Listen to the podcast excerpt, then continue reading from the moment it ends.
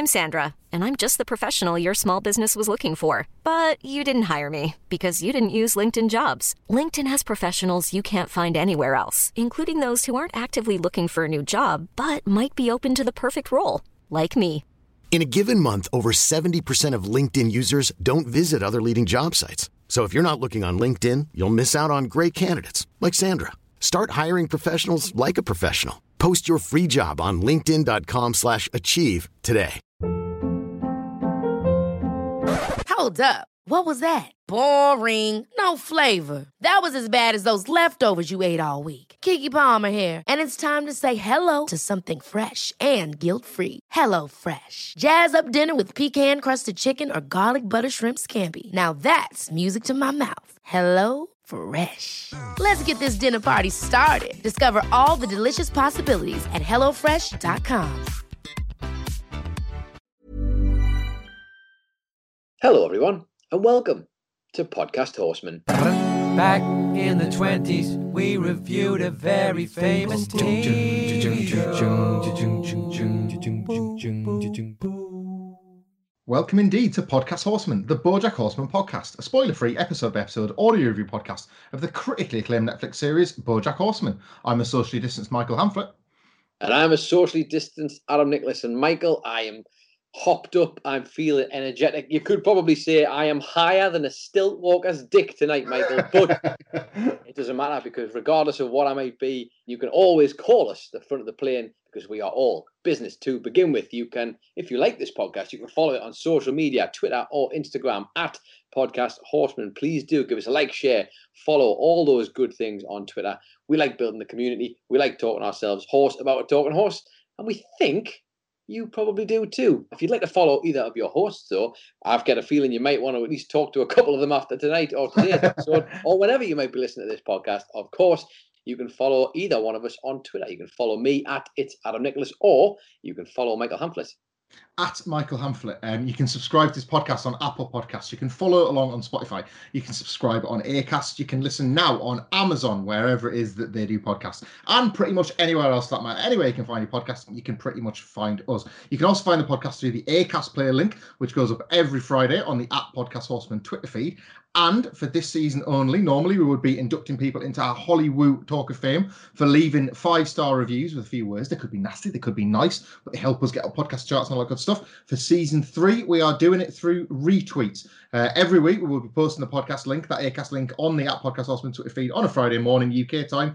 And for anyone that retweets or quote tweets that, you stand a chance of going into our random draw to be entered into the Hollywood Talk of Fame, where you get your very own season three special star. We will be doing another inductee later on in the show. So please, please, it's an episode 11. Listen through all the way at the end because it could be you. It could be you, and you might need it at the end of this one. You sound like Mystic Meg there, actually. I haven't heard someone say it could be you in quite some time. Uh, apart from last week when the whole episode was called It's You, but never mind. It wasn't, it wasn't really him, so what are you going to do? Anyway, I am basically stalling here, I think. I think Oh. I'm stalling because I have got the feeling that you get every time you're about to watch an episode 11 of Mhm. Bojack Horseman, and even better when you're about to break down and review one. So this week it is season three. It's episode 11 of Bojack Horseman. The title is That's Too Much, Man. And it reads the synopsis as follows On a drug fueled bender, Bojack and Sarah Lynn crash an AA meeting, and Bojack decides to make amends to the people he hurt. I hurt myself oh God, that's too early for cast. see if I still feel. Michael, it's time. I'm going to hand over the reins to you now, my friend. It's all about to get a little bit too much, man.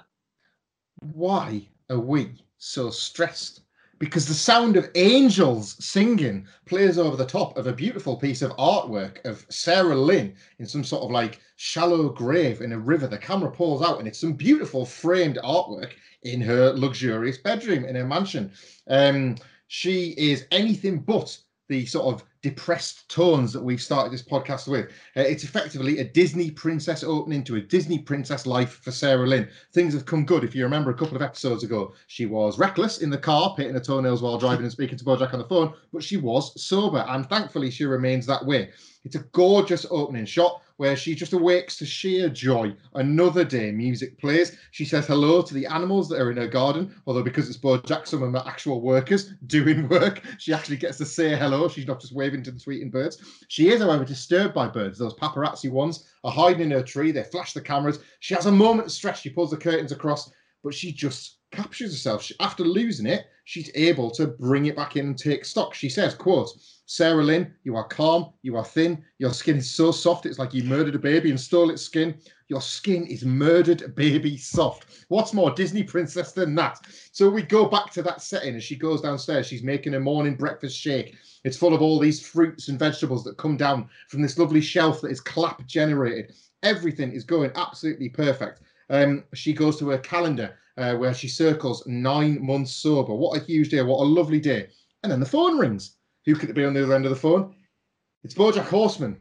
Um, he is staring at the detritus of his house post Oscar party that we saw in the last episode, and it's not even an Oscar party. He wasn't even nominated. The window is still smashed. The Tesla is still reversed back into the pool where he very nearly drowned had it not been for Mr. Peanut Butter. He says, Hey, Sarah Lynn, you want a party? And she says, Oh, thank God. All of a sudden, the entire pretense of everything we've seen so far in this episode has dropped. She pulls down the sobriety calendar to reveal a hidden booze shelf and takes an almighty swig as we hit the credits. Big intro. Oh, Big intro. huge, huge intro. Oh God, BoJack Horseman, man. Like, just have a little flashback to the episode. What would have been, what was it? Season three, episode eight, was it? Where he's talking to Sarah Lynn on the telephone, I believe. And he literally is the one saying to her, like, "Hey, stay sober. Don't like, don't go back on it." Oh, what a difference a few episodes of poor Jack Horseman can make. And the sad fact, of course, is that she asked him in that call, well, call me when you want a party. And he has kept that in the back of his mind. Um, that's not to say that the, that moment of pulling down the calendar was not all on her as well. But yeah, that was something that almost felt written in the stars a little bit, you might say. This day was destined to come, sadly. Yeah. Sarah Lynn and Bojack are making- cocktails in uh, in her blender. The blender that was just five minutes ago making a healthy breakfast with kale and whatnot is now just full of booze and drugs. Um, he tries to relate to her and tell her the problems that she's going through, but they do that very sitcom gag where she presses the blender every time he tries. So he doesn't really get to get out the important stuff of why he's Wrangler in the first place, of why he needs to be around. Um, but what we do here, uh, after she noticed that she'd heard about the false nomination and all that sort of stuff, things going wrong, he dares to say, quote, you know who was there for me? No one, because everyone's an asshole and the whole world sucks balls. This is, of course, one episode after every single friend, one by one by one, was alienated when they tried to help Bojack going through this difficult time. Anyway, Sarah Lynn is buzzed at the idea of a major bender for them to both just forget, basically. She shows Bojack some ridiculous and elaborately hidden drugs throughout the house. Uh, some yogurt covered with raisins are actually Vicodin covered Vicodins. There's some art on the wall, which is LSD, which she illustrates by licking the paintwork off. Uh, there's a, a crystal vase that is crystal meth. There's uh, some drywall that is cocaine until she snorts it and realizes that it's actually drywall, continues to snort it anyway. Smash cut to them later that day, obviously midway through an afternoon of just indulging in all this drugs and booze. They're drunk and they're actually having quite a nice time together. Um, it's not particularly positive one. They're just talking about horsing around. DVDs are strewn all over the floor and they're kind of drunkenly reminiscing about times on the set and kind of mentally adding ones to like a playlist of things they're going to watch later on, which is the sort of stuff I suppose two ex sitcom stars would do together. They discuss an episode in which a guest star was on from the Modelling World, and Bradley Hitler Smith had an erection all the way through, uh, which is the light to the shade that follows, where they describe that Joelle uh, was once asked to dress like a pumpkin and developed an eating disorder as a result due to all the fat jokes that uh, went on during the episode. Uh, it is also noted that she missed four episodes because she had to go off and deal with the uh, eating disorder that she developed during that time. Bojack is getting uh, really nostalgic about horsing around, as he always tends to do in these times of great weaknesses. But we then cut randomly to Bojack raging that all buildings should be rectangles. Um, Sarah Lynn has to relive the last 10 minutes or so of Bojack's life because we've certainly not seen it. And it turns out neither has he. Um, it turns out that he's just blacked out. He hasn't heard any of what's gone on. He just, the drugs and the booze have started to take effect. Um, and then we see that exact same transition that takes us forward to them talking yet more in the kitchen. So that's already two blackouts where we're losing time in Bojack and Sarah Lynn's evening to the drugs and booze in the same way they are. Another one to them later on at night. It's darker. They're watching the episode of Horsing Around where you can see Bradley Hitler Smith trying desperately to obscure his aggression. the poor guy uh, while the dialogue in the episode features all the characters talking about what they learned about the Armenian genocide. Poor, poor Bradley is there, hands all over his crotch. Uh, Bojack laments how life can't be like horsing around as usual. He just wants things to wrap up neatly in 20 odd minutes. Um, but Sarah Lynn makes a far more salient point that she had no clue what she was signing up for when she was doing all that. She drops in a conversation that she was three when Bojack Horse, sorry, when Horsing Around was given to her. Not that she went to set herself as she puts. She didn't ask for any for that. She brings up the idea of uh, child labour laws and what emotional damage it could have done to her, but then kind of no sells that these damages have clearly happened to her. Uh, Bojack wants to do something else. She suggests the planetarium because it's fun to get high and stare at the stars. But another blackout, and they're at an AA meeting. Before we get to that AA meeting, another pause for the cause there. Um, the first stages of their bender, I guess. The blackouts as transitions, the little comments about horsing around. It's never, it's so amazing. The horsing around flashbacks are always loaded with tragic pathos, set to the soundtrack and the visuals of the most cliched 90s comedy. And this again brought that to the front. It's always just such a horrible contrast, isn't it? Of like this show that it's essentially supposed to be happy go lucky, 22 minutes of hilarious bits and bobs, and then it's all wrapped up nice and neat and it's like it always feels like whoever it's obviously we're usually watching it with Bojack, but whoever he's with, there's always that sense of like, oh, this should have happened, or this was happening at the time, which is why that wasn't actually as rosy or as lovely as it possibly could be. And I think like the way they use this as a vehicle to kind of di- like deep dive into the Sarah Lynn stuff a bit more as well, I thought was great. Like the fact that she's obviously, as we've had throughout this, one of many like child sensations who ends up having mm. all the pressures put on it is probably in the situation she's in right this second with Bojack because of all that and just having such a weird, weird life. We saw it in Prickly Muffin in season one, mm-hmm. episode three. But I just think the way these two, whenever they're together, there's just that real sort of it's a drastic, drastic sadness. Like yeah. it's unspoken quite a lot of times, and they talk about how good the times were together, but in the next breath they're talking about some really dodgy, shady stuff that was going on, mm. and nobody's listening to anybody. They're just talking at each other, which is like yeah. the perfect. A lot of it's just the perfect sign of just two people who are together, but they're not really connecting in any way, shape, or form. They're just talking about themselves to another person. Better to be in the room with somebody yeah, rather than just say those things to yourself in a padded cell or somewhere. There's always with them too, especially when it's just those two, there's always a ghost at the feast, but the feast is made of drugs and the ghost is just tragedy, isn't it? It, link, lingers there constantly in the room with them. Um, not that it would have time in this episode, because as we say, a blackout has taken us to an Alcoholics Anonymous meeting. They are there looking absolutely minging. We are left to assume that this is maybe the next day, something like that. Uh, but Sarah Lynn wants a nine month sobriety chip, uh, despite the fact they've been on this bending hours. We later find out 31 hours. Uh, Bojack is trying to tell her that that's not really how this works, but she sort of suggests that it's not strictly in the AA laws that you can't drink, so she believes she is earned the right to this chip.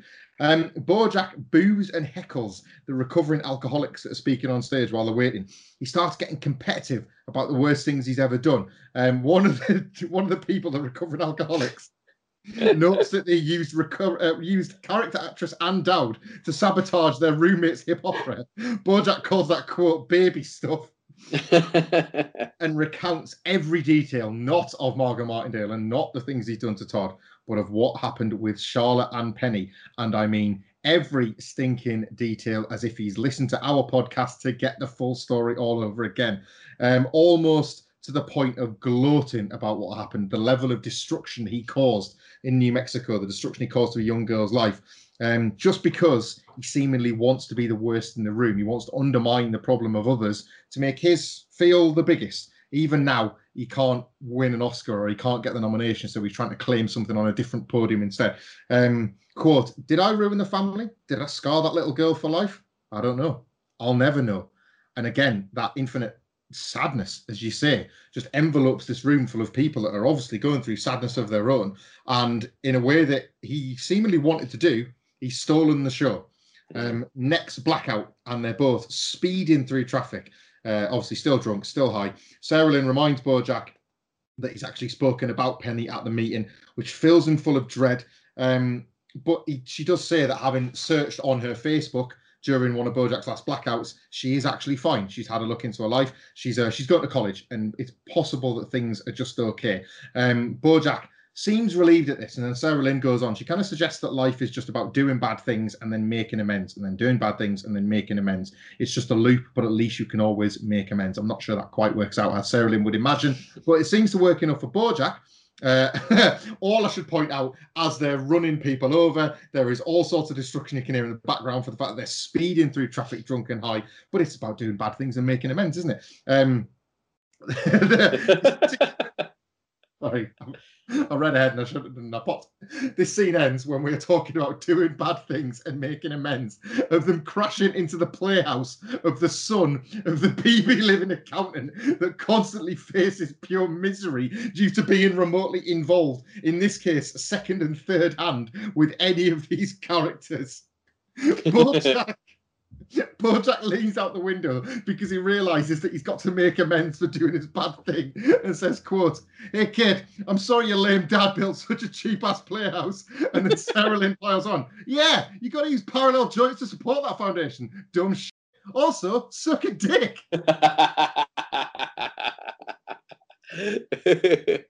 so, in their minds, they've made amends for doing that bad thing, I guess. So they're uh, off to Mr. Peanut Butter's and Diane's. Um, this is sort of set up the theme of the episode, of which now Bojack wants to use this bender to go and right several of the wrongs. Interesting that when he was sober, he was saying that nobody ever tossed, and now as soon as he's got all various chemicals inside him, he realizes that everybody did. Um, they break in uh, through the side door, which Bojack knows that he's going to have to make amends for later, um, because there's nobody in the house at the moment. They've absolutely wrecked the kitchen, eating all the food. Sarah Lynn wants to go; she's bored. But Bojack desperately wants to make amends, and Sarah Lynn has an idea of how to do it. It cuts to them in Diane and Peanut Butter's bedroom, where they're dressed mostly as Diane and Mr. Peanut Butter, respectively. Sarah Lynn is ripping the piss out of their characterizations. She says, quote, What's Diane's deal? Is she like an Asian Daria? It totally goes off the rails uh, with the two of them trying to get into character as Peanut Butter and Diane. At which point the camera pulls back to reveal that Peanut Butter and Diane are in the room next to them, perform this sick sadistic play. Um, they offer to put um, them up in the spare room for the night, let them sort of just cleanse themselves and freshen up. Uh, Bojack and Sarah Lynn think they're mirrors and they race off back to get onto the bender as quick as possible. Uh, as brilliant little like knockoff gag. Uh, what we hadn't noticed at this point because I hadn't been in shot long enough is the cast from the broken arm has been removed, and Bojack rushes out and pushes her over, and she looks at her wrist just hanging down, going, "Oh god damn it!" And it is implied that Bojack has re-broken her arm as they decide to leave. Um, they're back in the car, speeding away. And, uh, and Bojack is so high on believing that he's made amends that he's now excited to do more. He punches the window, exclaiming, so that just smashes as well um, he wants to do Todd next. Uh, because obviously from the last episode, it was Todd's big speech that really put him at this rock bottom point. And we cut to um, Todd, uh, Bojack drunkenly stroking the head of Todd and his yellow beanie. Honey, it's not Todd. Uh, he has taken full responsibility, not to Todd, but to a young boy in a red t-shirt with a yellow beanie and blue hair that would look a bit like Todd if you'd been on a 31 hour bender, but is otherwise a child. Um, he stops taking responsibility and then blames Emily, uh, right as he asks curiously, quote, besides, are you even into girls? Uh, the reveal of the boy that he's harassing basically comes with his parents next to him, who are shocked. The boy looks terrified, but the parents worry so suddenly turns to a bit of entrepreneurship. They say, quote, that movie star has really taken a shine to our boy. You think oh. this is our big break? Uh, the man's wife says, and the boy's mother obviously says, Don't you think he's inappropriately interested? Uh, and the man says, No, but if he is, that could also be our big break. Everyone in Hollywood was covered in that tar. Bojack staggers off before that situation can get anywhere because he says that his parents are boring. While uh, trying to catch up with Sarah Lynn, we just see the most ridiculous sitcom visual of Sarah Lynn chasing the car that is now driverless but reversing down the hill, going off in the hill. Uh, we get another blackout that takes us to Anna's front door, but that feels like as good a place to pause as any. Um, the first set of amends, try and pick the bones out of that because I still can't. I was going to say, where on earth do I try, try and interject here? I mean, I'll start from the the little the little boy interaction first of all, because Jesus, goddamn Christ! I mean, Hollywood is a is a bad bad place. But what makes it worse, Michael, is that Hollywood actually exists. It's a, that's a real place, and that's where the inspiration for all this is coming from the part where he's literally walking away and they're saying, "Uh, "Would you like him to come over for a sleepover to your house? do you want to do that?" Like, I mean, we all know the connotations that come with this, of course. Sans the liable, so we won't dive into it. But you know, you can probably put the pieces together. I'm sure with insert however many people you want to from the Yeah. Hollywood lifestyle in real life. Too many, too many. Uh, far too many at this point, I would imagine. Um, but I just think this was always going to be a great little uh, narrative device as soon as Bojack tacked onto the whole immense thing. And the irony of him going to Diane's after, I mean, let's be honest, he was a complete dick to Diane in the last episode. Like, like an unadulterated arsehole to Diane, let's be quite right, because she was just coming over to check up on him and he just tore, he literally tore our new one, tore our life to shreds the woman who's actually going through probably the worst time of all his friends and probably needs his help. Um, so to see the fact that he turned up the way he did, and then ironically, of course, just ends up breaking our wrist anyway, like because that's what BoJack is. BoJack doesn't fix things. BoJack breaks things. That's just what he does. That is his mo top to bottom. And sure enough, I think everything pretty much that he comes in uh, into contact with, minus I would say the little boy who it seems might already be broken because of his parents. Bojack actually ends up breaking. Yeah. Like the door, the, the house outside of Oxnard's house, he smashes. The, the little their kids play house. The Diane's wrist, he breaks. Diane's and Peanut Butter's house, he smashes and breaks in two. like he's just a destructive, destructive bastard. the window, that was it. Uh, the, That's the window. That's a great. That's a great observation. That because every single tiny thing that he comes near, the consequences are they end up broken as a result. Anything he can, interaction it's- with him. he breaks it. He breaks things. That's what he does.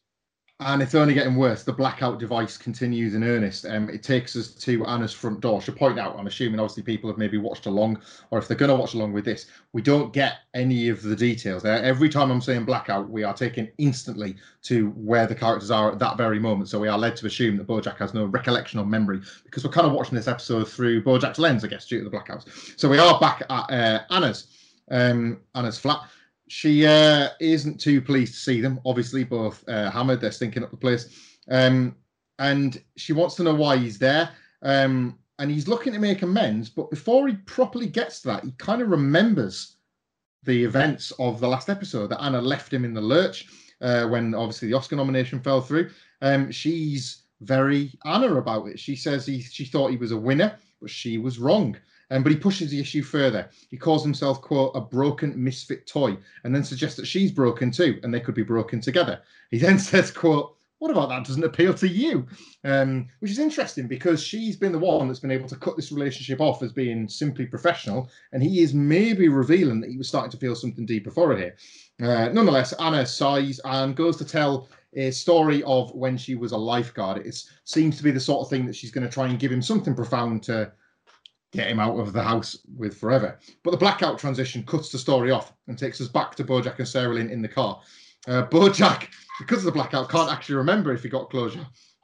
But Sarah Lynn confirms that the only thing that really happened was that she set fire to her ottoman, which is, of course, is a really cute callback to the exact same damage she caused in Bojack's house back in season one. So he insists they go back. He's got a bit of a particular interest in making amends with Anna here. So they're back to her uh, apartment and she starts the story again, uh, just to get him to leave at this point. But he blacks out again and then they're back into the car. Bojack asks Sarah Lynn what happened. She says, Oh, you want to go back, don't you? He insists to go back again. And when Anna says lifeguard, he instantly blacks out again. not to worry. Sarah Lynn wrote it down this time. Only she didn't. It's just a complaint about the smell of Anna's house because of the burnt ottoman and a stream of consciousness rant about her wanting to get her boob job and her own problems with her body and her mental well-being.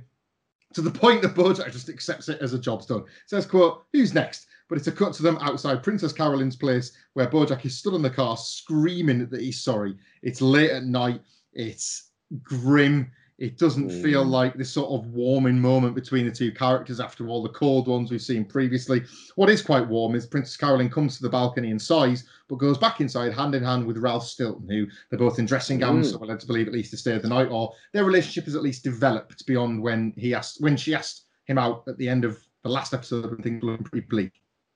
Yeah, I just I was just going to say that I got big, uh, really big high fidelity vibes out of this. Where, yeah. Like the very opening scene where Rob's just shouting, "Charlie, you fucking bitch!"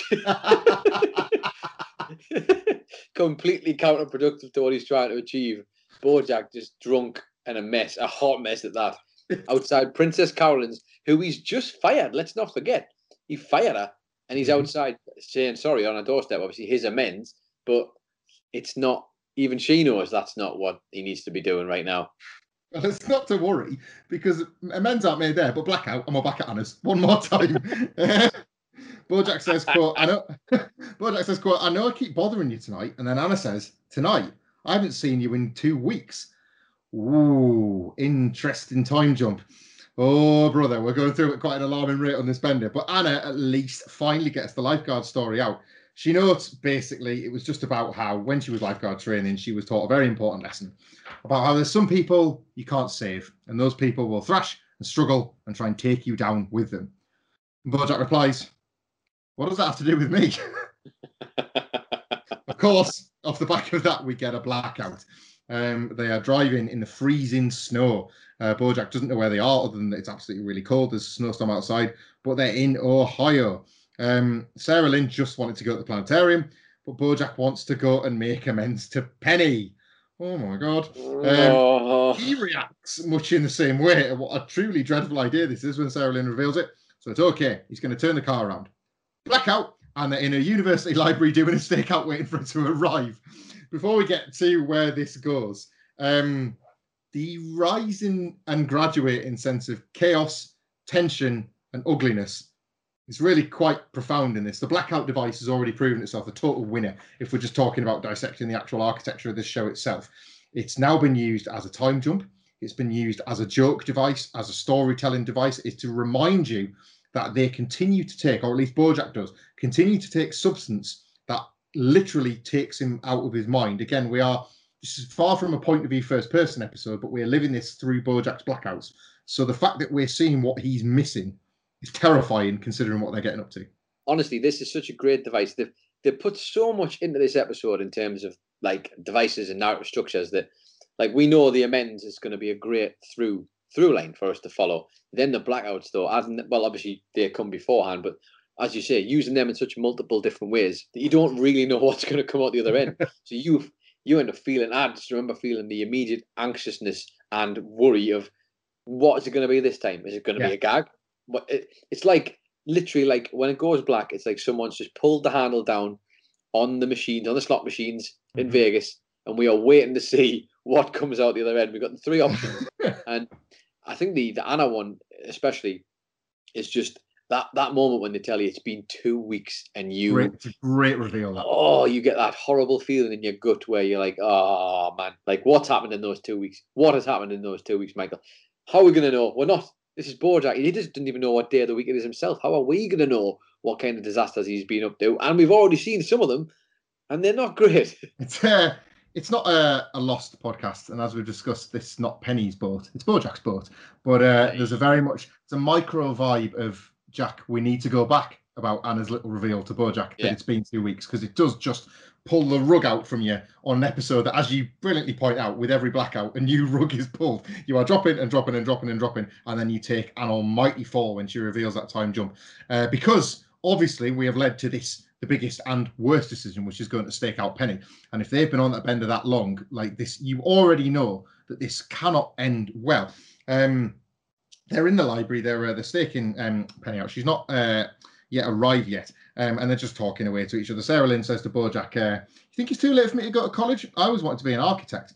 But that tails off into a, a nonsense conversation about how she could be a spy or a call girl at the same time, which Bojack, despite being like three sheets to the wind and high, picks at the flaws of why she couldn't really possibly be an architect. She could never go and do that now. Um, but then Penny arrives. Uh, Sarah Lynn quite brilliantly here ribs Bojack about how he totally ruined her life, how she's probably going on a laptop to speak to an old horse who's abusing her over online chat rooms and things that nature. Um, so they decide at that moment, finally, after the car turnaround didn't work the last time, they're gonna go back to LA. Blackout, they're in the college cafeteria. She's eating her lunch. They've somehow trailed her there. Uh, Bojack realizes again that this needs to stop. He writes, follow Penny on one of his hands with the intent to write, do not on the other, so we can have a look and put them together in case he blacks out again. He's finally thinking this through, Nicholas. Blackout, and they're staking out a frat party where she's drinking with friends. He looks at two hands, and it turns out that one said follow Penny and the other said donut. So at least got, ah. at least they've got something to eat while they make horrendous decisions. Good news though, we needed some, thank God. She's actually content. The uh, the Facebook statuses were true. Uh, Sarah Lynn's original assessment of her life now was accurate. She's really happy. She's not drinking. She's drinking Red Bull. Um, she's interacting with friends. There's an a cappella group that she says hello to. Um, she knows the name of them. They know her name. It just is the perfect vision of somebody that is ingratiated herself in college life wonderfully. She's unhooking her bike to leave the frat party, with the implication being that nobody would drink and ride a bike, let alone drink, take drugs, and drive. She is living a better life, and isn't it nice to see it?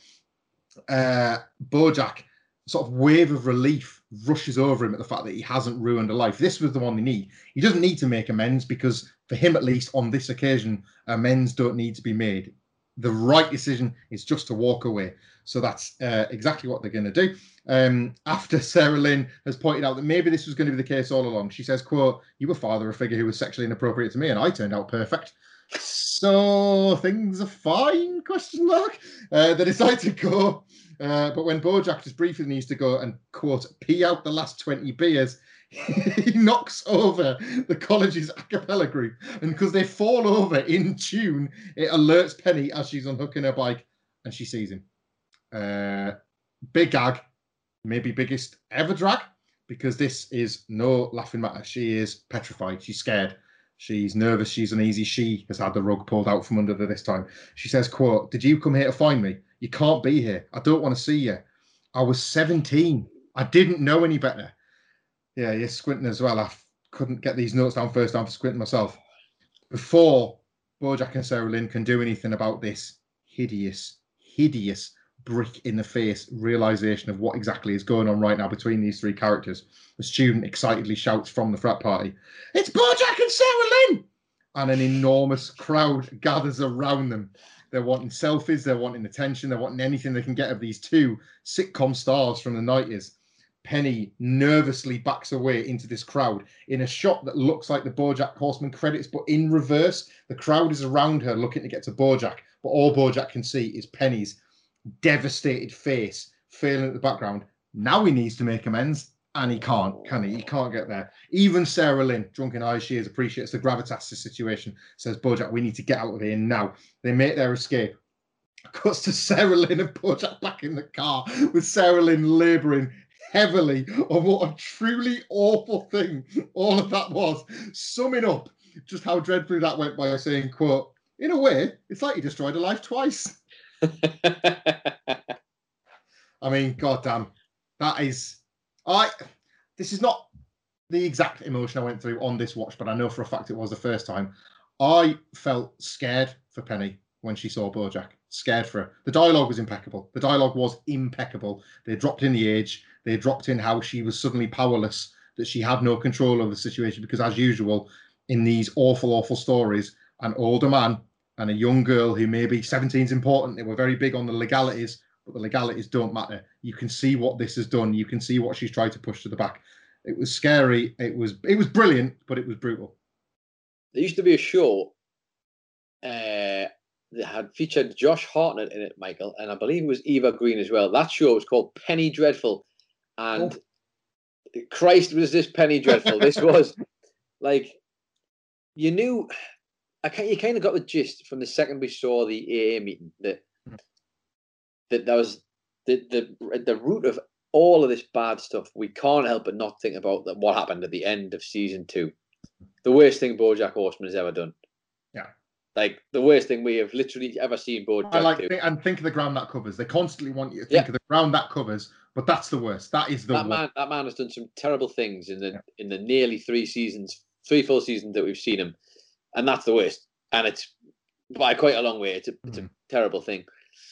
And so for this panic and dread that they fill us with of a man who is our narrator, who is our like protagonist, quote unquote protagonist situation, um, to be in this in this mode where these blackouts are just happening and he can't stop them, and where he's going to end up next, we don't know. This is the one place we didn't want to end up. Like ultimately, though, we we needed to, we had to, because that's the it's it's horrible. But this was the thing we needed to face and see. And he's been putting this off so long for an entire season. Basically, he's put this off until eventually we come back to the root cause. And it turns out he might have even just got away with it. Like Yeah. yes, he's going to have to deal with that. But ultimately, this young woman, Penny, isn't going to let it define who she is. She's Mhm. gone off to university. She's trying to become the thing she wants to become that clearly doesn't involve him. And he just, he bojacks it, doesn't he? And he doesn't do the dance. There's no dance. He just turns up and it's, there's a thing that isn't broken. Finally, something that isn't broken here. And he still manages to get his stupid, stupid horse stench on it. you raise a really good point there, you know, because within the context of this show, and I guess if you're receiving Bojack Horseman as a real person, yes, he does need to address it. But it's only when Penny sees him that you realise that his punishment is to deal with that alone. And He's leave be.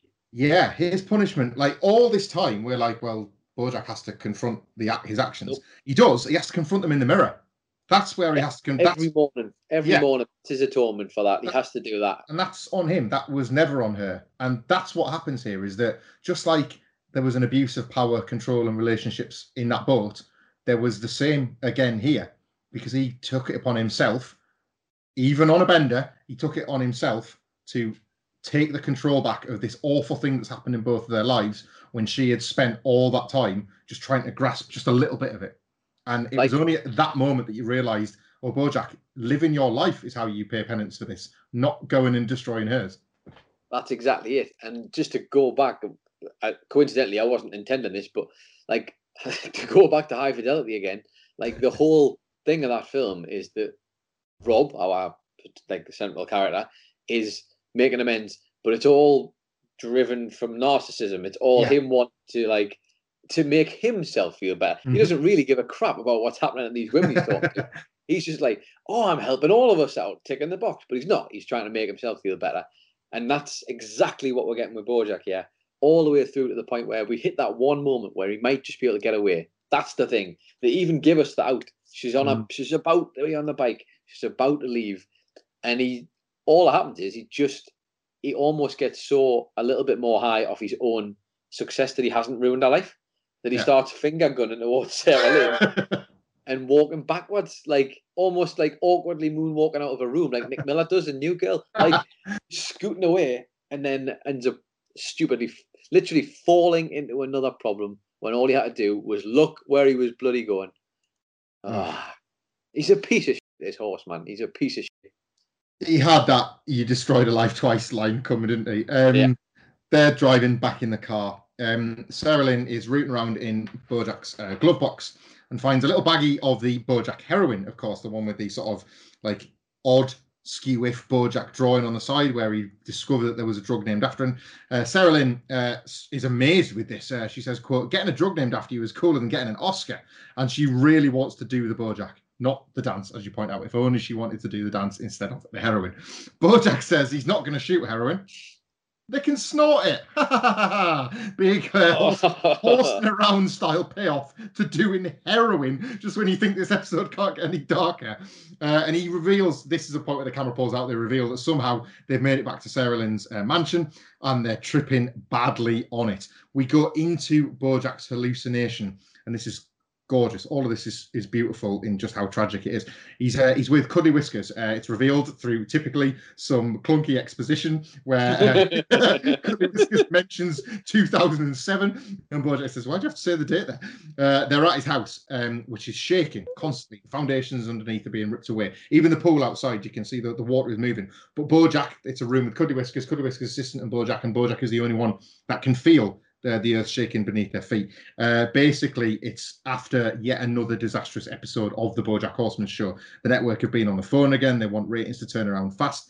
Um, Cuddly Whiskers notes that in the show, Bojack's character taking heroin on the Bojack Horseman show was a gag too far, as was the quote disjointed blackout structure with the one flashback in the middle. It really confused our audience. That's right, they're going meta.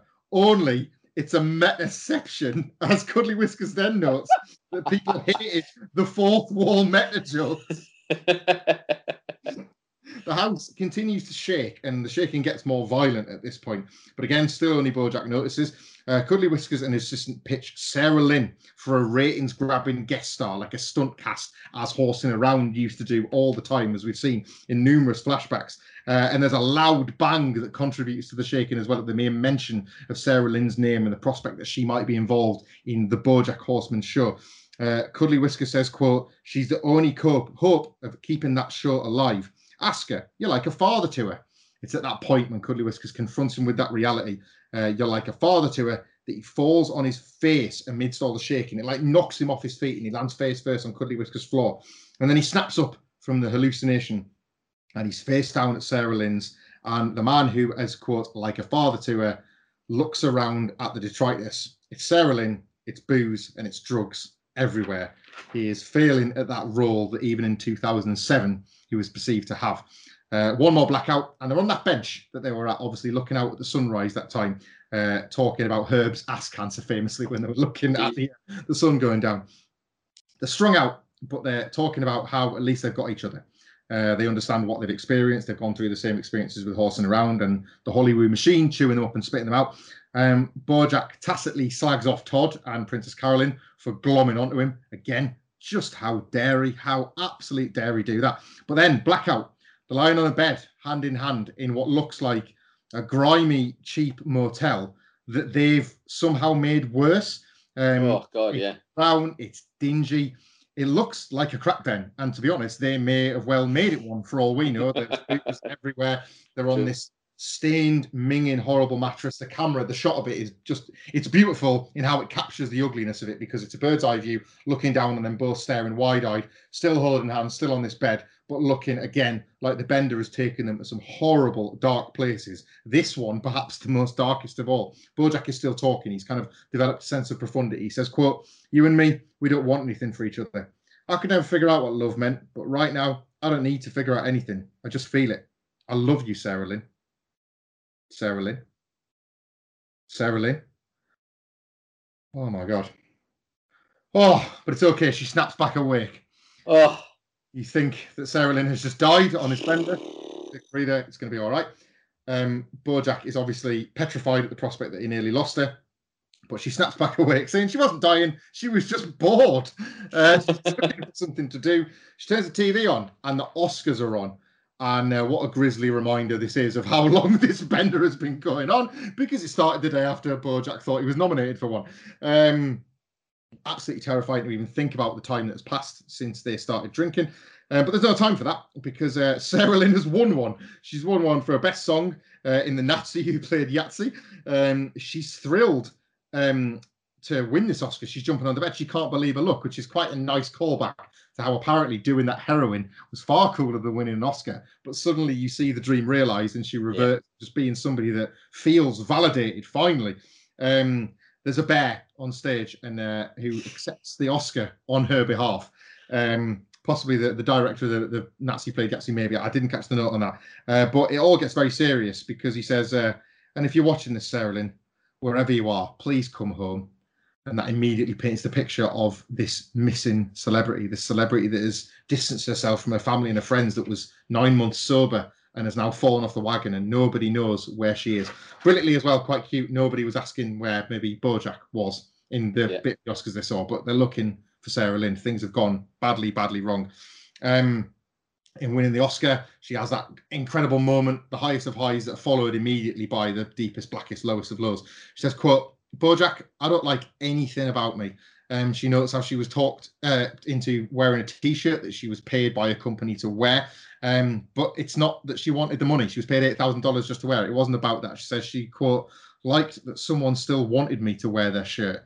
That's how desperate things have got from this life that never really got properly Mm. started. Um, it quickly spirals into an existential crisis. She worries about them all being doomed. So Bojack, uh, in a moment of inspiration, calms down by saying that they can finally go to the planetarium. That seems to perk her up. Before we go to the planetarium, the heroine corner of the bender. Again, when we think we've had the darkness of Penny, we find not necessarily our darker one, but one that's adjacent to it in terms of just how miserable everything has gotten.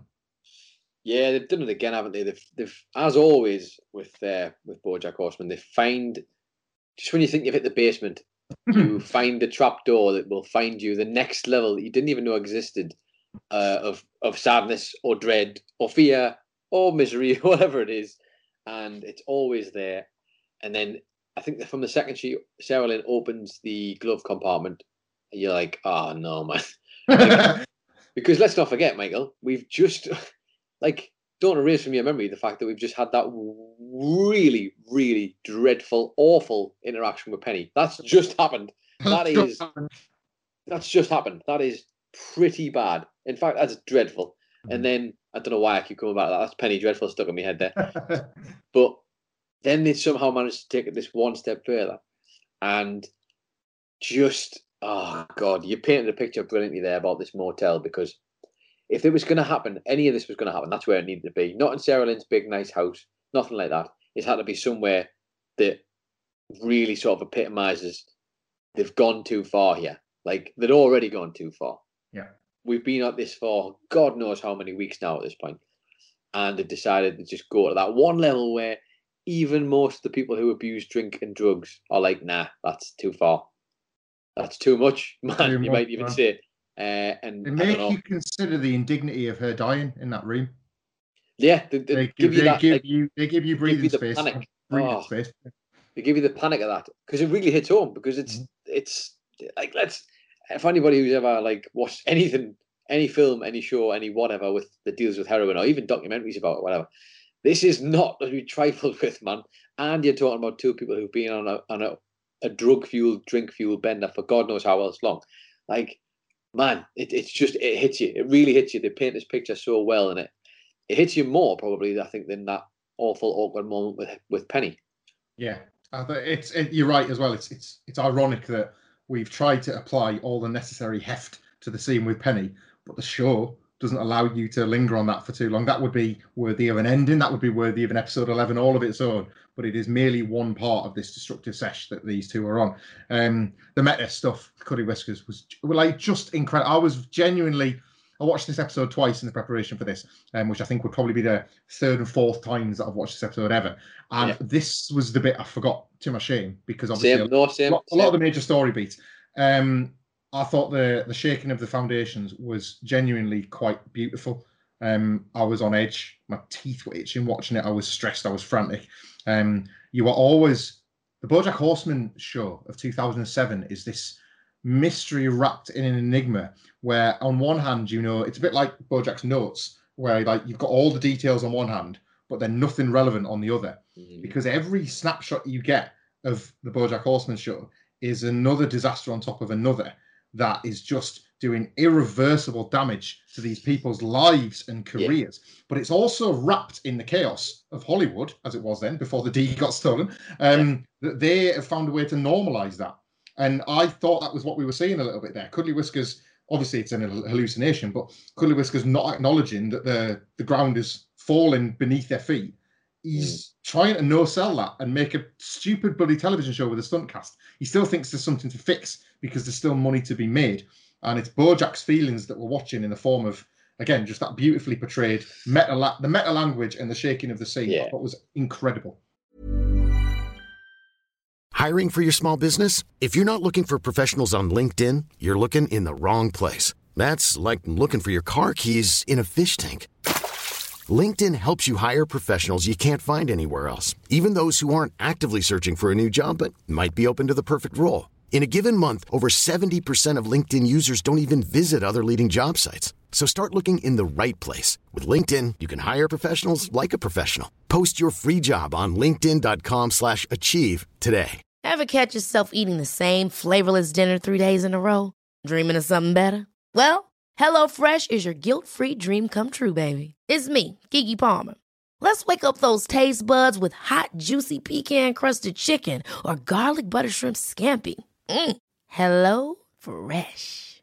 Stop dreaming of all the delicious possibilities and dig in at HelloFresh.com. Let's get this dinner party started. Hey, Dave. Yeah, Randy. Since we founded Bombas, we've always said our socks, underwear, and t shirts are super soft. Any new ideas? Maybe sublimely soft. Or disgustingly cozy? Wait, what? I got it. Bombas. Absurdly comfortable essentials for yourself And for those facing homelessness. because one purchased equals one donated. Wow, did we just write an ad? Yes. Bombas. Big comfort for everyone. Go to bombas.com slash ACAST and use code ACAST for 20% off your first purchase. The writing for that exact scene, as you've just depicted very well there, is just it's it's what you come to expect with BoJack Horseman, and yet still they manage to give you something where you're like, you kind of do the wink and the nod, and then to go that one further and be like, and about those winks and those nods, let me tell you something.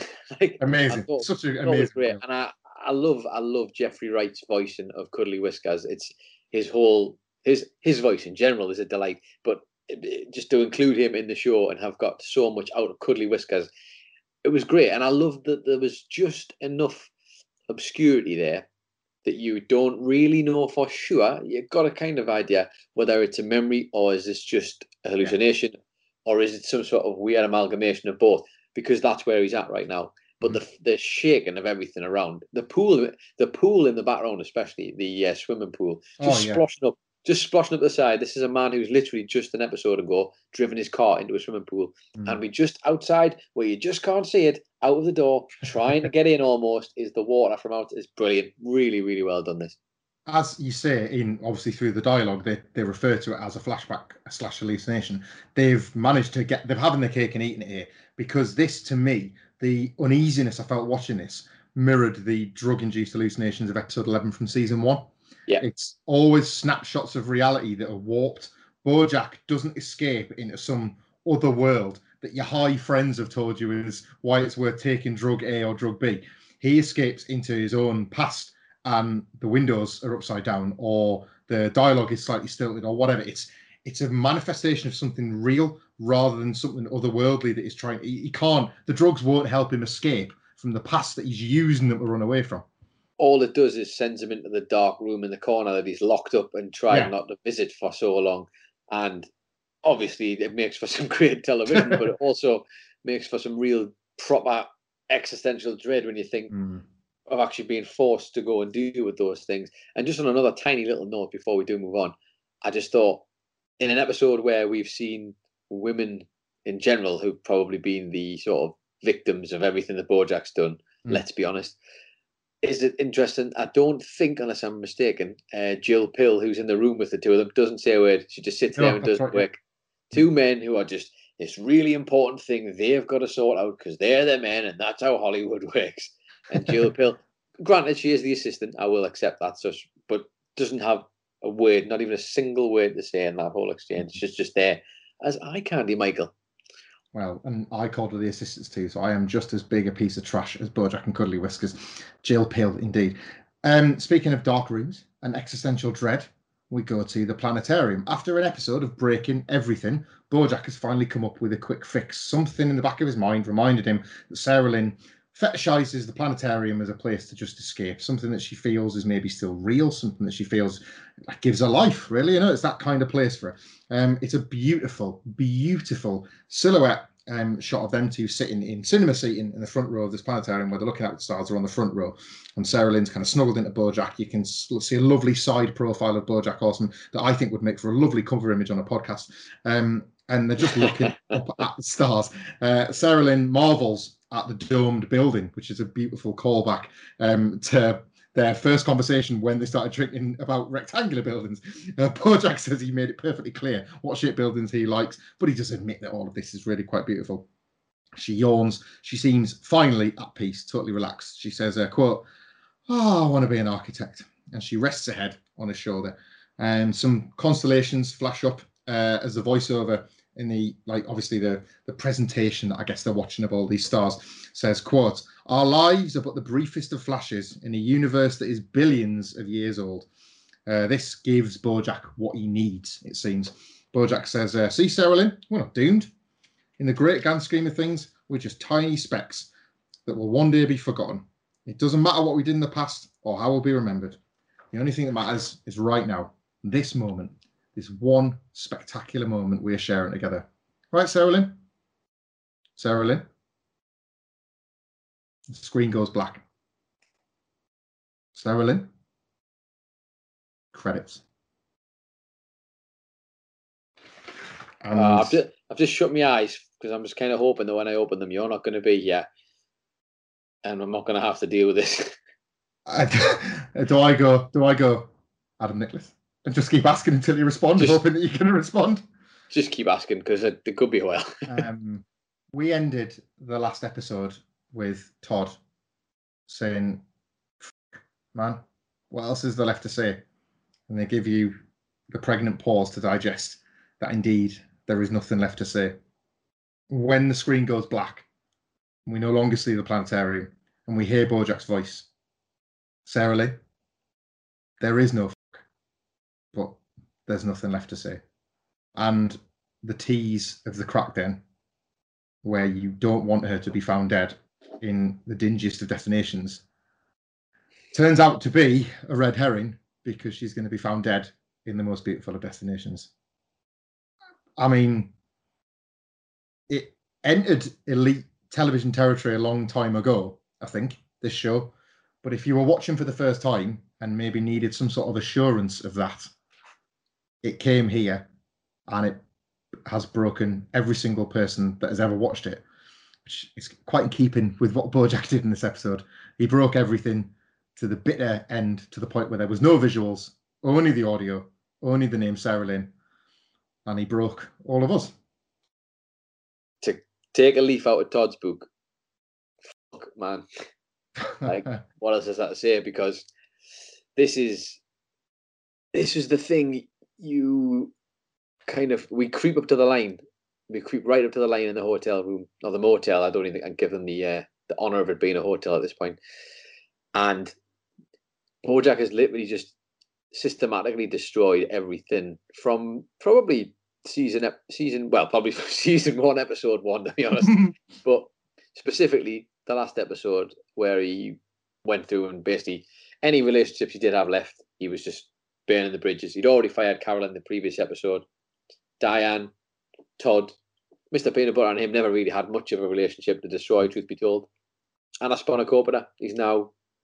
I mean, if someone kept coming at my door, I'd, I'd probably that would be it. that would be the end of that one. Penny, who was scot who was scot free, really, she got away from it. Still, just couldn't keep help himself. Sarah Lynn, the one person who's literally has, in our own quotes, sort of looked up to in a way of almost like a secondary father figure. And this, yeah, it, it had to be like this, unfortunately. Like mm. it had to be because we need, we needed something for every what is it for every reaction there is an equal and opposite reaction yeah and bojack was literally looked in the face by the worst thing he's ever done and that was Penny, mm-hmm. and he still decided to somehow inverted get involved with that. Like that was a choice he made. Yeah. So karma, unfortunately, moving very very quickly in this case, it's like, well, if that's not going to teach you a lesson, then here you go. Here's, a, planeta- here's a planetarium for you, and here's a prickly muffin. Mm. Um, honestly, I remember the first time I watched this, and I knew, and like I was a hundred percent, a hundred percent sure Sarah Lynn was dead. A hundred percent. Yeah. and somewhere in the minus percentages that don't even work mathematically to what I've just said, I was going. But what? But what if? Nah, nah. she's not." And I was like, but no. But what? What if? Nah, nah. She- She's dead, Nicholas. Do you get she's it? dead. Do you, do you get Do you it? get- She's Do dead. you get it? She's dead. Do you get? Do you get it? Like how it rhymes with dead. Yeah, this was. I mean, this is a masterpiece. Like honestly, those visuals. We talk about the animation in this show Mhm. quite often. We talk about how they create cinematic moments in this show with aesthetics. They've done it again here in the in the planetarium. The silhouette option is whoever came up with that is a genius. The looking from the back as they look onto the screen with all the stars and all the space and all the possibilities, endless possibilities Mhm. all of the tie-ins, all of the tiny little things about Sarah Lynn, who repeatedly throughout this episode has moments where she thinks about maybe it's not too late for me, maybe Yeah. it's not too late, and now it's too late, and it's just it's too late and it's too much, and it's too much for me to be honest. It was uh, it was too late when she was three, wasn't it? it was. She That never was it. stood a chance, man. She never No. stood a chance.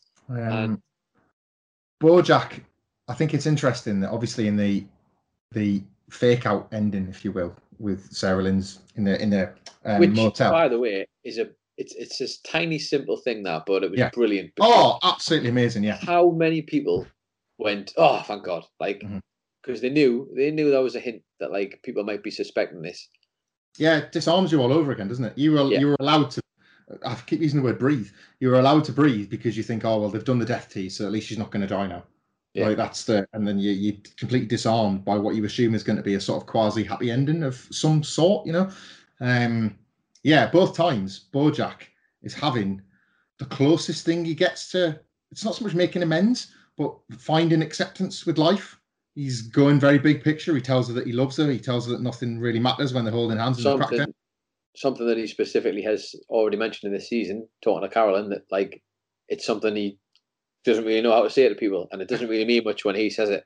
And this is probably the most sincere "I love you" I think we've ever had, and I think we've only had two of them. So Right. like, it's it's like he's cracking all the big ideas at the exact moment where he's never going to remember them. He's only going to associate them with the lowest point of his life, which has been a life full of lows. Um, all the reminders of when he might have actually got through to himself will be quashed all the way back down by now.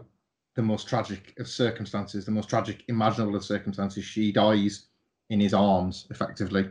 Um, which in itself has a certain fatherly quality to it. It remains in keeping with this warped father daughter slash colleague slash Hollywood stars together life, toxic twins life that they've lived. They're, It's- they're it's ev- everything, they're isn't it? every It's- relationship, aren't they? They're brother and sister, that's father and daughter, they're sexual partners at one point, very literally. It's it's they're, It's they're all things to each other. it's absolutely everything. Like it's I only in his that- realization of that that her heart stops beating. in this episode, I noticed that very particular where it's like they show you how many different levels they are like associated on in hmm. such a crazy way, in crazy, crazy way. It's the closest thing he's had to pretty much anything. The only thing she probably doesn't tick the box in his life is being a mother, and Yeah. that's that's that's the one thing. But uh, honestly, that's that's the way they play it, and it makes this whole thing just hit so much harder. And obviously, we could and have talk about this for hours and hours and hours because most people will tell you this is one of the is the episode that will stick with you forever from this show. I mean, we now have our, our, our- uh, is it worth celebrating? Hooray! We have a new law for BoJack. Yeah, that's. Yeah. Uh, Penny's off the hook now because this isn't that's no longer the worst thing he's ever done. If you want to bring a little bit of lightheartedness into it, but I imagine, and I know a lot of people. We I didn't watch this show immediately when it was happening in real time. I caught up with it eventually and watched. I would caught the final season. I think was the or the the final two seasons I caught uh, as they were happening, and the the fact that a lot of people at this point when the show was as is, Sarah Lynn was like one of the fi- uh, one of the favorite characters. People loved Sarah Lynn's energy. They loved the chaotic nature, nature of her, and to just to take that away from people and use it as a way to really just highlight how how far off the deep end Bojack's gone. I mean, it just I love shows that have conviction I hate shows that do something like that, and then next week it's like, "Hey, buddy," like Yeah. It was all a dream. like this is you hate it, but you love it. That's the thing. I, I don't want to trivialize like real life tragedy by linking Yeah. it to the television show, but something you said there as well, because I'm I was even further behind than you. I was like, uh, I think I caught the very end of that last season and then Yeah. watched the last season as it happened. Um, so I got one season of anticipation basically, where the rest I was gifted the ability to be able to binge all of this. Yeah. Um, people did reading back. People did love Sarah Lynn, and then Sarah Lynn dies. Due, people loved Sarah Lynn, loved laughing at the excess that she brought into the show, and then the excess killed her. That's real life. That's proper real That life. is that is what people people deify young pop stars or young film stars or whoever the entertainment machine's latest young thing. People love them. People relish when things go wrong for them in a very public sphere, and then often, tragically, these people die. Often young. The Twenty Seven Club, the awful suicides of celebrities and public figures, and this is just a real life event playing out in the form of a television show that we are all as complicit in watching Bojack as we are in real life. It again gives you your own mirror to look at when you give it enough time to stop and digest it. It's Yep. it's magnificent. Yeah, it's, it's, uh, it is. It really is the, the way they managed to deal with so many different topics. But this one in particular is one they've really hammered home from the very beginning about just the excesses. Literally, the show excess Hollywood. Like they've Mhm. they hammer it home from the very beginning. It's too much, man. The, the episode's literally called "That's Too Much, Man." The catchphrase of a character who was three years old when she was on a TV show. We have seen from the day dot since we met Sarah Lynn. This is not right the way women in Hollywood mm. are treated is not mm. right. The way the system works is not right. Bojack is the epitome of being the biggest tar bringer and swimmer out of all of them. Yeah. And Sarah Lynn's right along for the ride because she just gets drawn in with the part of the deal. It's there's no nice way to put it and no nice way to spin it, but it's just RBW and his gang of excellent writers and excellent animators have done it again. And I hope everybody's all right who's watched this oh, episode. Um, Yeah. If this is your first time, welcome to the club. And if it's your multiple times watching it, uh, also welcome back to the club that you left on purpose to get five minutes away. I can't promise you I'm going to find loads and loads of funny things to cure your sadness. Anyway, horsing around, Michael. Everybody's in the mood. Give me some gags, please. Give you some gags. Horsing around. And I should point out this is where we go back in the episode and we look at all of the funny things you might have missed, the tiny hidden details, the small meanings behind things, the Easter eggs, whatever you want to call them, that are in this show. It's not the horsing around where you sniff heroin off a box of horsing around.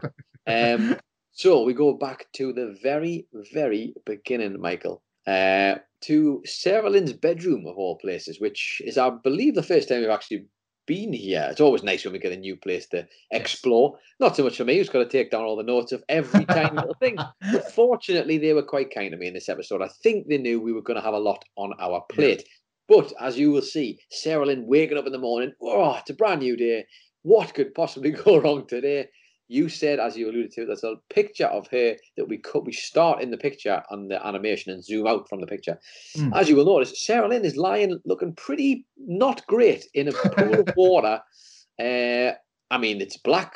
It's a black river, Michael. I don't know what else. You, it's not great, but you may recognise this picture if you are indeed an art lover or just someone who cares about maybe Shakespeare, because this painting is actually a mimic of John Everett Millais. And if I apologise, John, if your name is incorrect there, although let's be honest, at this point you're probably dead. Um, and it's his, his painting of Ophelia. Now, I think that feels particularly important, Michael, because as you will read from a lovely, a lovely blurb here that we have from Daily Art Magazine about this exact painting. It says Ophelia is one of the most popular pre-Raphaelite works and one of the best-known illustrations from Shakespeare's play Hamlet, which we all knew. Hamlet, eh? You like that? from Shakespeare's play Hamlet, and it says the painting that hangs above Sarah's be- bed was to show her literary alter ego Ophelia and her tragic death, which Ah, is, of course, of course. we should have seen it coming. Really, it was all there. A picture speaks a thousand words, and so do we in this bloody episode. anyway, we move on to Sarah Lynn's kitchen, and you mentioned, of course, you're making a blending herself together a smoothie. Oh, Michael, maybe it's a smoothie because she indeed does also have one of Todd and uh, Todd and Mr. Peanut Butter's world famous smoothie blenders. And I just thought I'd rattle off the ingredients that she puts in as well. She gets she has some blueberry in there. She gets some goji berry. There's some flax that she puts in, some chia seeds, and then she just to chuck in a little bit of extra. There's some shark fin and white rhino horn that she grates finally to put the finishing touches on her smoothie. Can't imagine what that would do to a smoothie. Oh, good lord. Um, also, just a tiny little bit of trivia for you, just worth noting that the date on Sarah Lynn's calendar is January the 15th, 2016, when she is nine months sober. That's when this is happening, which I guess means April 2015. The 15th of April 2015 was when Hmm. she started. There you go, in case you were wondering. Yeah. Uh, on the opening credits, you will notice as Bojack's going through his house that all of the chaos from the previous episode, it's you with the house party, the smash windows and all that stuff, all to be seen in his living room. Instead, the house is destroyed. That's the change that we see with the credits. Interestingly, though, there's no car in the swimming pool. That is the one thing they omit from the credits, which I don't know if they just couldn't be asked or either way, no harm, no foul. I just thought I'd bring it up because Yeah. we are thorough on this podcast. Next up, though, there's another painting in Sarah room in Sarah room in Sarah Lynn's living room, should I say? As you'll notice, it's uh, a painting of what looks to be Sarah Lynn like leaning on her tiptoes almost. She mimics it as she's licking it. It's the one she licks the LSD off. The painting is a nod, I guess, to a painting by Marc Chagall. And the pa- how about this, by the way? The painting is called The Birthday. so oh man. We've literally had the death day of Ophelia on the Oh. previous picture. Then we get the birthday. And I guess it's party mode for everybody because Jesus Christ, that is the very beginning of the bender that they go on. And it's Oh. it's absolutely wild. That's too much, man. It's too much, man. Anybody who's paying attention to the dialogue as well should have seen this coming, really, because as Bojack and Sarah Lynn begin their bender, Bojack raises a bottle to her and says, "To life and being done with it." And Oh. boy, did he mean that! the bastard. The also worth noting the whiskey that they're drinking is Jack Spaniels, Michael. I, need, I needed that. I really it's a little twist. Give me an animal pun. It's like it's like Jack Daniels, but he's a dog. you see, you see. Oh, we needed something, and also brilliantly, uh, as you mentioned, the guest star who appears on Horsing Around that gives Bradley Hitler Smith a little old stiffy is Erika Eleniak, who is uh, an actress who actually featured on most notably Baywatch. And imagine Yes. if an actress from Baywatch turned up, Michael, when you were of that age and started talking to you. I think we'd all need a copy of Armenia's history over our midriff. I also thought it was brilliant that Bojack, again, just allusions there saying, why can't life be like it was on Horsing Around? All our issues conveniently settled in 22 hilarious minutes. Or if only, Bojack, if only this podcast would be much happier and probably a lot shorter, actually. we go to the AA meeting, which uh, Bojack and Sarah Lynn attend. And brilliantly, I I don't know the name of these, so you're gonna have to help me. You know, you know, on The Simpsons, we've all seen that episode of The Simpsons where Homer sets up the little desk bird when it goes back and forward, and it drinks. It's one of them water drinking birds, and it just drinks the water. Well, brilliantly, the bird who is talking on stage when Bojack starts heckling him is that type of bird, and he mentions how he just keeps going back to the water, back to the bottle, and keeps drinking, and he mimics it with his head, which I thought was brilliant good. absolutely fantastic. And as you mentioned, he also mentions that he, he used, as a parallel to Bojack using character actress Margot Martindale in sabotaging Todd's rock opera. He says that he used character actress Ann Dowd to help him sabotage his friend's hip opera, which is just is a brilliant alter ego gag there. And for anybody who's that, um, asking him, Sorry, I was just going to ask.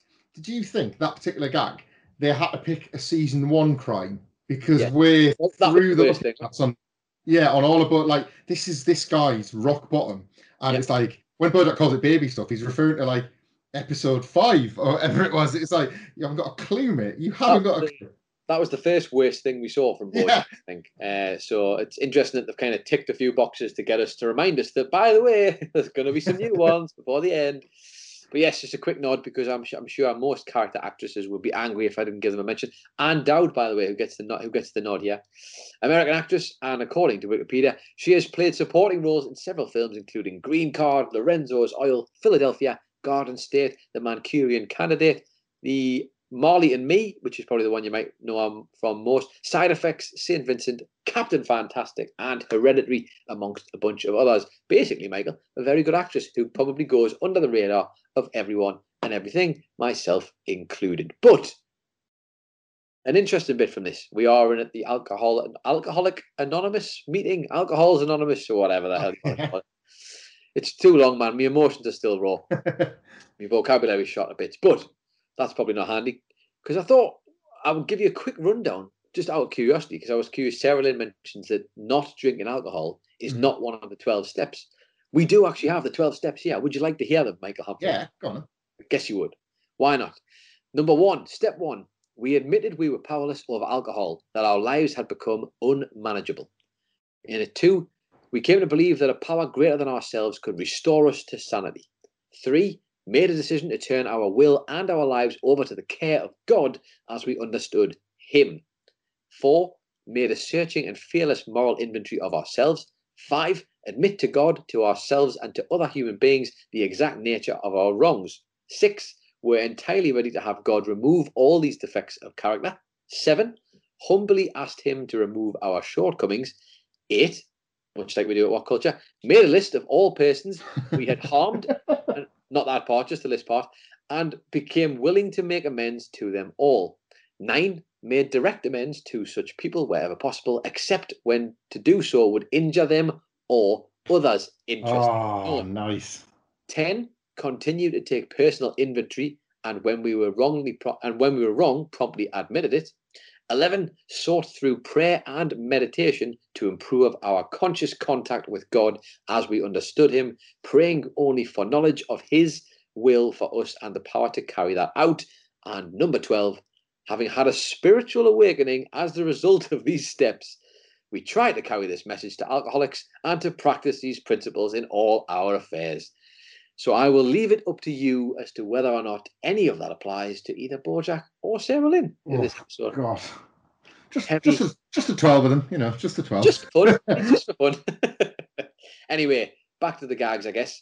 When they're driving in the car, Bojack and, and, and Princess Carolyn, Bojack and Sarah Lynn, there's a brilliant bit where they're talking about making amends and how you can just keep making amends and it's like a cycle that you can just keep getting better. As they do so, they crash into a couple of things. One of them is a poor man on a ladder who, if you pause it really slowly, there's a brilliant screenshot, which I believe I definitely sent Michael Hamlet before. Wonderful guy. They just run a man over and he flies off, and they don't even bat an eyelid. They don't care whatsoever. And then on top of that, of course, we mentioned they smash through the kids' playhouse, which is Oxnard, who is Mr. Peanut Butter's uh, financial advisor, I guess. Um, and yes, his little son is not very happy about it. Cat in the cradle and the silver spoon, indeed, little boy. For anybody who remembers the callback, we go to Mr. Peanut Butter's house, and just a horrible quote here, which just to bring you back down to earth, because I know you're on such a high at the moment. Hmm. Bojack, when he's talking to Sarah Lynn about his why he just keeps eating stuff, Michael. He says that's what happens when you mix the appetite of a horse with the appetite of someone with a hole inside him that needs to be constantly filled with attention, food, and sex. oh, And my God.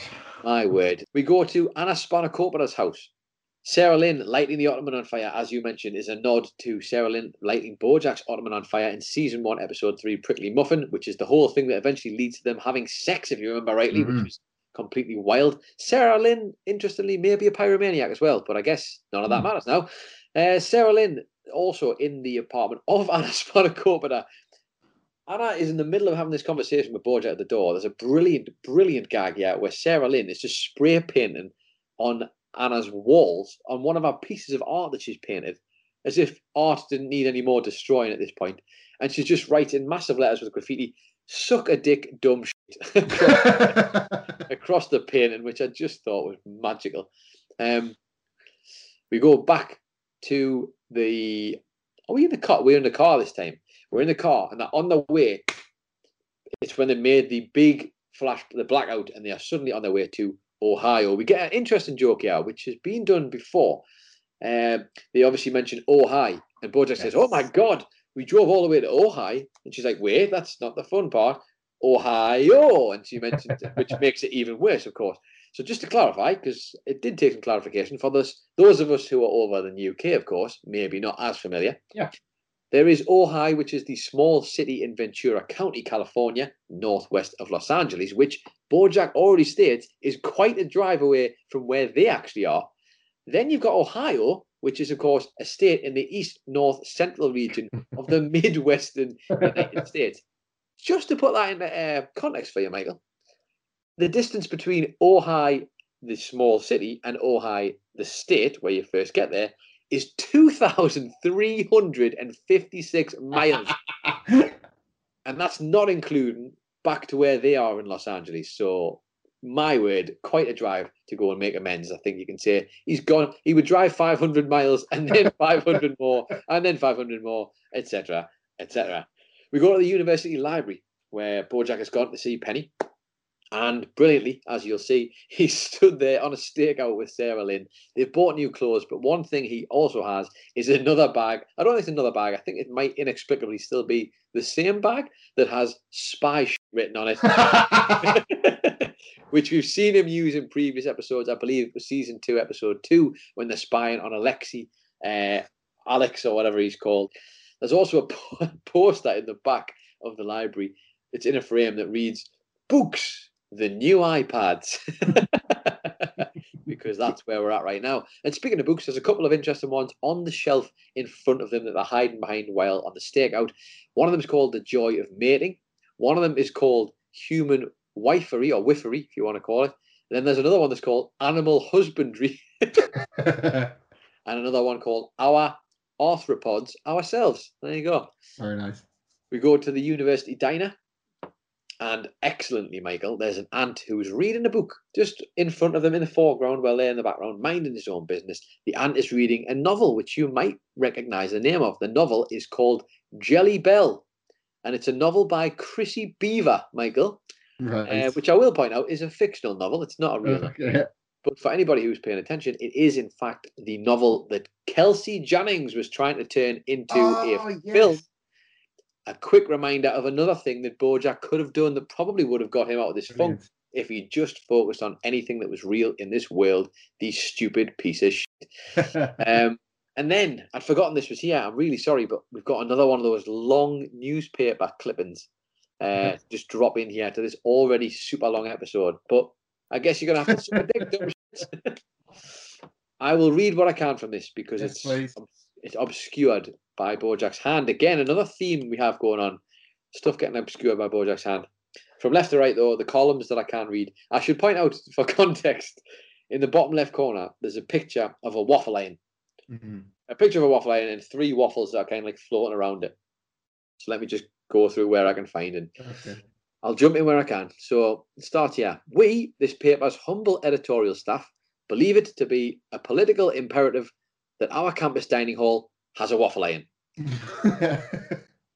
It is naive and disingenuous to believe that an omelette bar is a sufficient brunch alternative when A, lines to the omelette bar are prohibitively long and there is a real problem with under policing in regards to omelette bar line cutting, thus exacerbating an already arduous line waiting experience. So, as you might have gathered, this is, of course, an on campus newspaper. Uh, then there's a bit or more obscured, and then, and then it says, or I can only sort of decipher says, it never has enough tomatoes to meet demand, and most importantly, C, a savoury breakfast is no salve for when the heart demands sweet. Imagine what to- imagine what Tony Stark would say. He would say, "I am Iron Man, waffle Iron Man." That is because I love waffle irons. Uh, and this, it says, and this something should have a waffle iron. We something editorial staff. We, the editorial staff, have seen every Iron Man movie, and we are confident we are confident that he would say this. then it says, we understand the communal waffle, the communal waffle Zyron has been abused in the past. We have witnessed the flagrant ignoring of the waffle batter only sign by scoundrels who dare to fill the iron with any manner of things, including, and then I can't see a bunch of it because of Bojack's hand, until we get to the bottom of a list that is ridiculously long that says pickles, champagne, waffles, soup, discarded, discarded wedges, and then cuts off. Army guys as a something, and then it says only Macklemore covered up, covered up again, and then we get the end bracket of something that says Ryan Lewis and something. Still, to punish the something flagrant abusers of the something goes against the principles which this school was founded upon, and also super not cool, man. This issue we will not waffle on. Very good. There is more here, but I tell you what, in the interest of like, because it is, it just all goes a bit mad here. In the interest of trying to get this moved along, I will save a little bit of that paragraph for anybody who wants to find it. You know where you can find it in the episode. Bojack's reading it. Go and take a look. It's wonderful stuff. It really is. But I realise it's already going long, so I will pull out. Here we are. I think we've had enough of waffle irons at this point. But brilliant gag that I should point out. Just have to say it. Waffle We move- Iron Man. we move back to the outside of the uh, university, and of course it's Oberlin University that they're at. Uh, and there's a big sign. If you didn't know, Michael, this show is brilliant at telling you where you are and when you are. And as we come out of the, the latest blackout, the massive, massive sign for the university that just says, "You are still at Oberlin University," which I thought was great. And then, of course, the Oberlin a cappella band that turns up, Michael, are called the Obertones. Very Which, nice. of course they are. Brilliant stuff. Uh, a wonderful flip reverse that we've seen of a, a phrase that has become synonymous with Bojack Horseman. Penny says to Bojack as he turns up, What are you doing here? She says. Mm.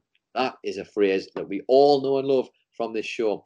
We go back to the car, the two of them driving once again. This absolutely popped me stupid, right? It cracked me up because I've never heard it before. And I just thought they've done it a couple of times with the gag and they've changed it around, whether it's been in visual form or in like uh, verbal form. But Sarah Lynn, as she pulls open the glove compartment to reveal the bag of Bojack, she says, Well, I'll be a dick sucked by a dumb sh- What do we have here? Which I just the way she says it though is just such brilliant, amazing, absolutely amazing. Not quite as amazing though, maybe as the when she mentions it's a it's a right of honor for a celebrity to get named after or drugs to be named after a celebrity. She names Billy Crystal Meth. She names Angel Dustin Hoffman, and she and she names Lucille Eightball. All people who I'm sure would be happy to have their names associated with that. Mm. Before Bojack says the famous phrase that we all know and love liquor before beer, never fear. Don't do heroin. Magical stuff. Michael, my God, I think we're there. We are there. That is the end of your horsing around for this week. But, as if you haven't had enough already, we do still have time, I think, for one last thing. And then I swear to God, I will shut up about this podcast forever and we can all just go off and have a nice, quiet cry. Michael, would you like to go first this time? Then. I will Go go first. Yes, You that's all right. Um, yeah, it's as you say, probably the hardest one last thing to arrive upon because it's dense and you need to cover everything.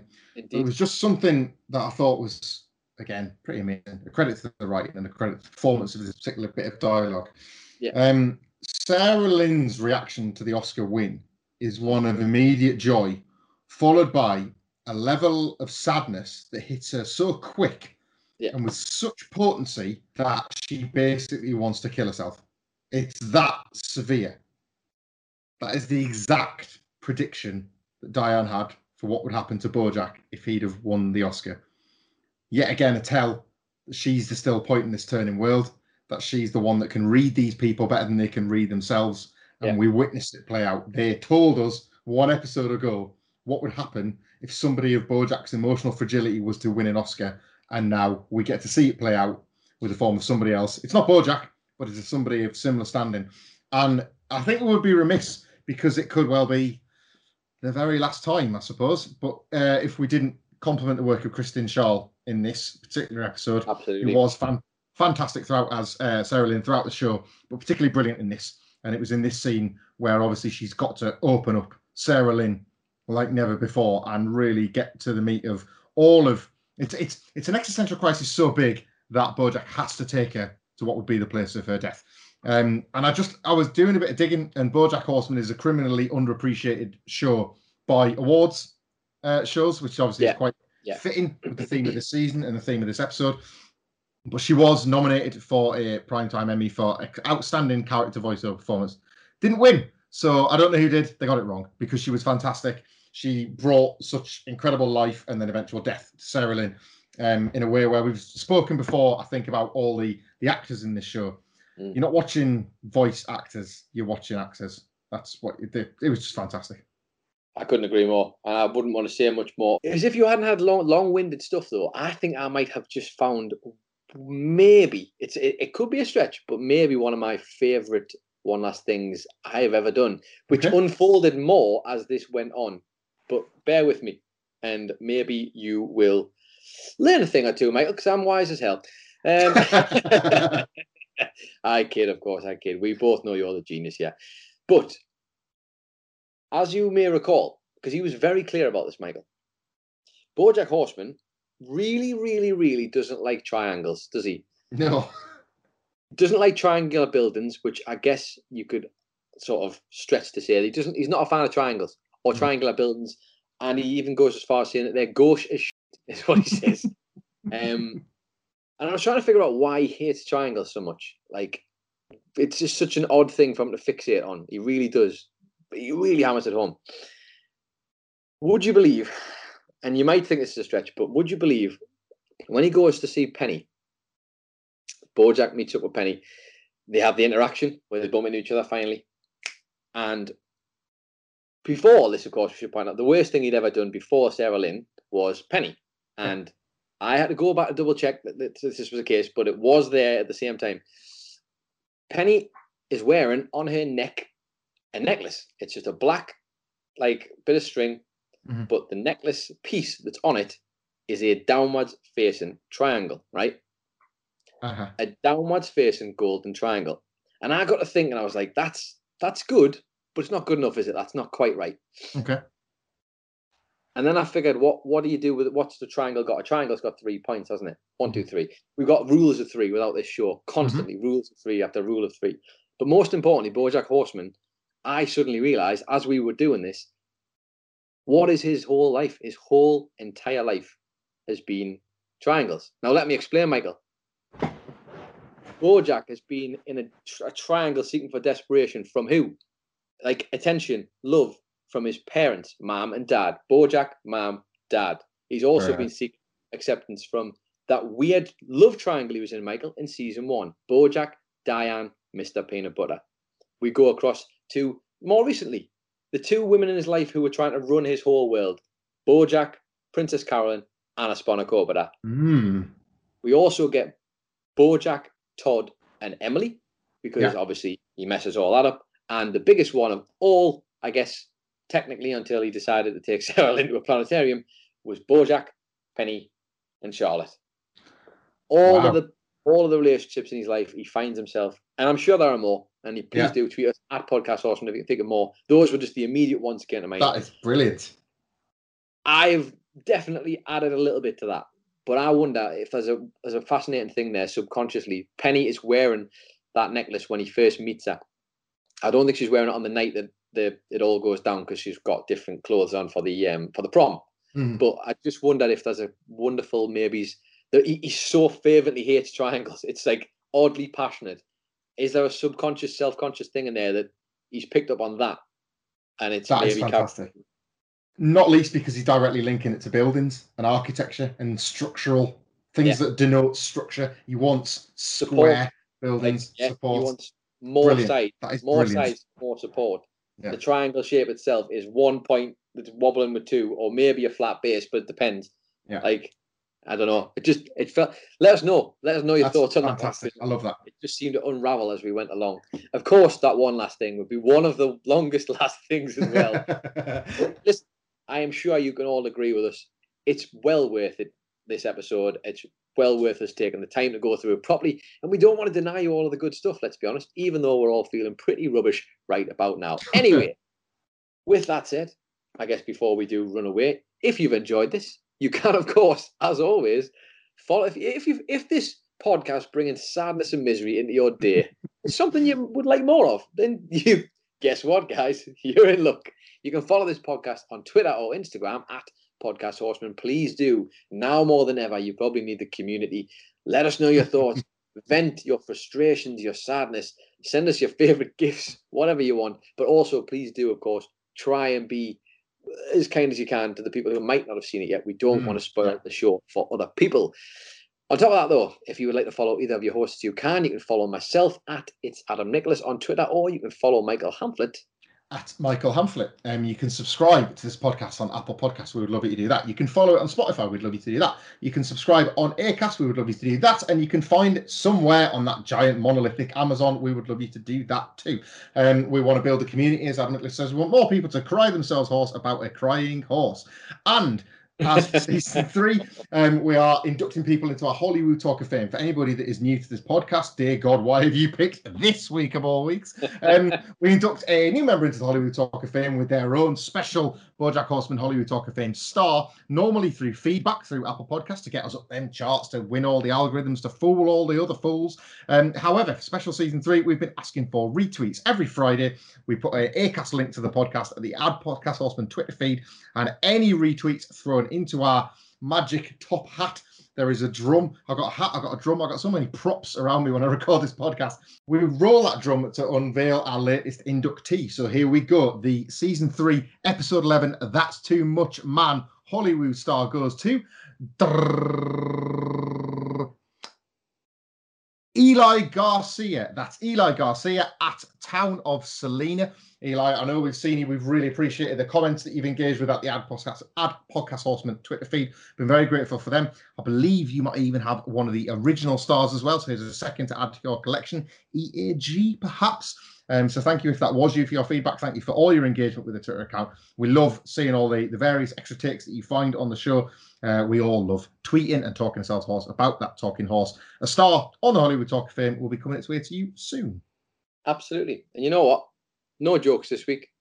No jokes. I've got nothing else to say. No sarky comments, no clever puns. I'm just going to read the synopsis because I think that's what we all need right now. so, season three, episode 12. That went well. What a title of an episode that is. But yes, your synopsis for the for next week's episode, if that wasn't clear, the title of the episode is indeed That Went Well, and the synopsis is as follows. Mr. Peanut Butter saves the day, thank God. Todd gets exciting news. Bojack, Diane, and Princess Carolyn pursue new opportunities. Sounds like nobody cares, Michael. really worried about that. But if you want to find out what happens next week, you will have to come back and check out next week's episode of Podcast Horseman to find out all about it. Or maybe you've just had enough. And if that's the case, then fair enough. It's been a pleasure. It's been an absolute pleasure to see you this far. No, genuinely, please do stick around. As a rule of thumb, if you're ever going to watch episode 11, just watch episode 12 straight after. I promise you, it's it's always Get a good show. it. Get yourself There's through it, yeah. always another way to go. Just make amends and watch episode 12. Seems to work out for everybody else, doesn't it? Anyway, with that said, I've been Adam Nicholas, I've been Michael Hamflet. and this has been a very complicated episode of Podcast Horseman.